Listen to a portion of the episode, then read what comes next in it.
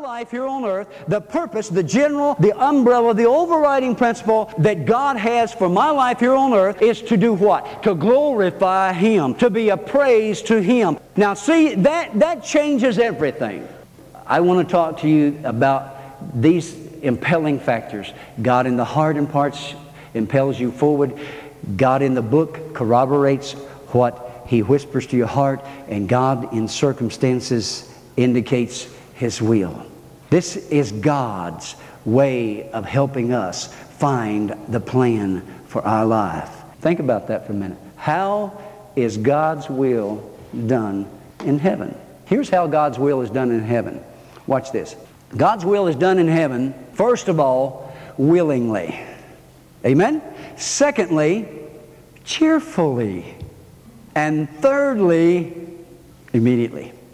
Dad, how many times have you said to that child, I want you to go out there and chop some wood for the fire? Probably never, but if you had said that, when would you expect them to do it? What if they said to you, okay? And folks, I, I grew up a teenager at one point in my life, so I, I do know this to be a fact. My dad would say to me, Jim, I need you to do this. I want you to do this. Okay, okay, I'll do it. 20 minutes later, Jim, I need you to do that. Okay, okay, all right, all right. An hour later, Jim, I, have you done that yet? Uh, what am I doing? procrastinating. Can you see in heaven? God says to, to the Holy Spirit or to the angels, I want you to go down there to Oak Ridge, to Christian Outreach Center. There's someone down there that's hurting. I want you to go down there and help them. And the angel says, Okay, I'll get right to it. Just, just a minute. Yeah. Can you see that in heaven? Uh uh-uh. uh. No, no, no, no, no.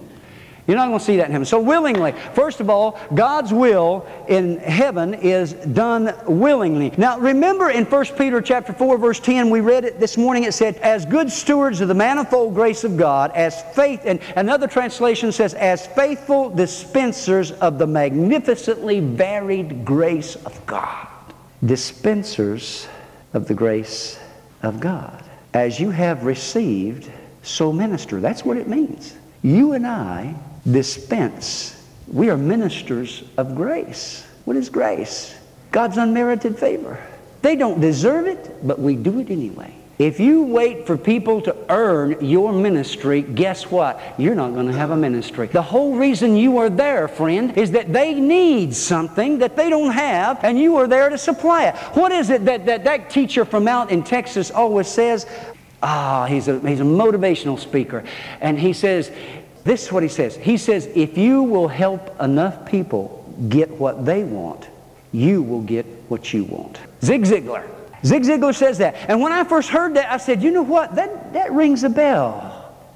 We are dispensers of the grace of God. As you have received, so give. I have received the grace of God. It's not mine, it's mine to give, though. I am a steward of it. That's what, that's what Peter said. As you've received the grace of God, minister somebody. See, this will hold you. This will, whoo, now we go, now we go. This will move you off of that, what will they think of me? This will move you beyond that fear that says, well, what if it's not? What if it's, what if, what if? And, and, you're afraid to act. This will move you beyond that as you realize that God has put grace into you and you are to give it to somebody else. It's not yours. You're a steward of it. You're to give it away. And so you just jump out there and boom, give it to folks. Amen. So then, accepting God's plan, how is God's will done in heaven? It's done willingly, but it's also done cheerfully. We are just so bored. We are just so burdened down. We are just so suffering in this church here. Please come and join our little dead, boring game. Hmm. Don't you just want to come join us? Our lives are a wreck. We're a mess. Don't you just want to come and jump in here? Mm-mm. Not me. He says that we're to do it cheerfully. James said we are to have fervent love. We're to love fervently, fervent charity. That means cheerfully and generously. Aren't Christians supposed to be happy? Okay, that's how we do the will of God. We do it cheerfully. Hallelujah. I'm off to clean commodes today at the church. Praise God. Instead of going in there and saying, look at this mess. My goodness, what's wrong with these crazy people? Oh, look at this. Oh, this church is a mess. This church is right. You know what? If I said that to every church I went to, I wouldn't be pastoring any church today. Because every church I've ever went to was a mess. That's why God sent me there. And so I go cheerfully, I go happily. Okay, God, this thing way over in, in debt. It, it can't even make its mortgage payment, let alone afford my salary. And, and, God, the folks are leaving faster than they're coming. And so, God, I'm just as happy as I can be. Praise God. This is an opportunity for you to do something awesome. That's what God told me. He said, I'm going to do something here whether you come or not. It's your choice. So you might as well be happy about it, huh? Might as well be happy. Praise God. Just be happy. I'll shut up eventually. Motivation is love, not legalistic. We're not motivated by, you got to do this and you got to do that. And you.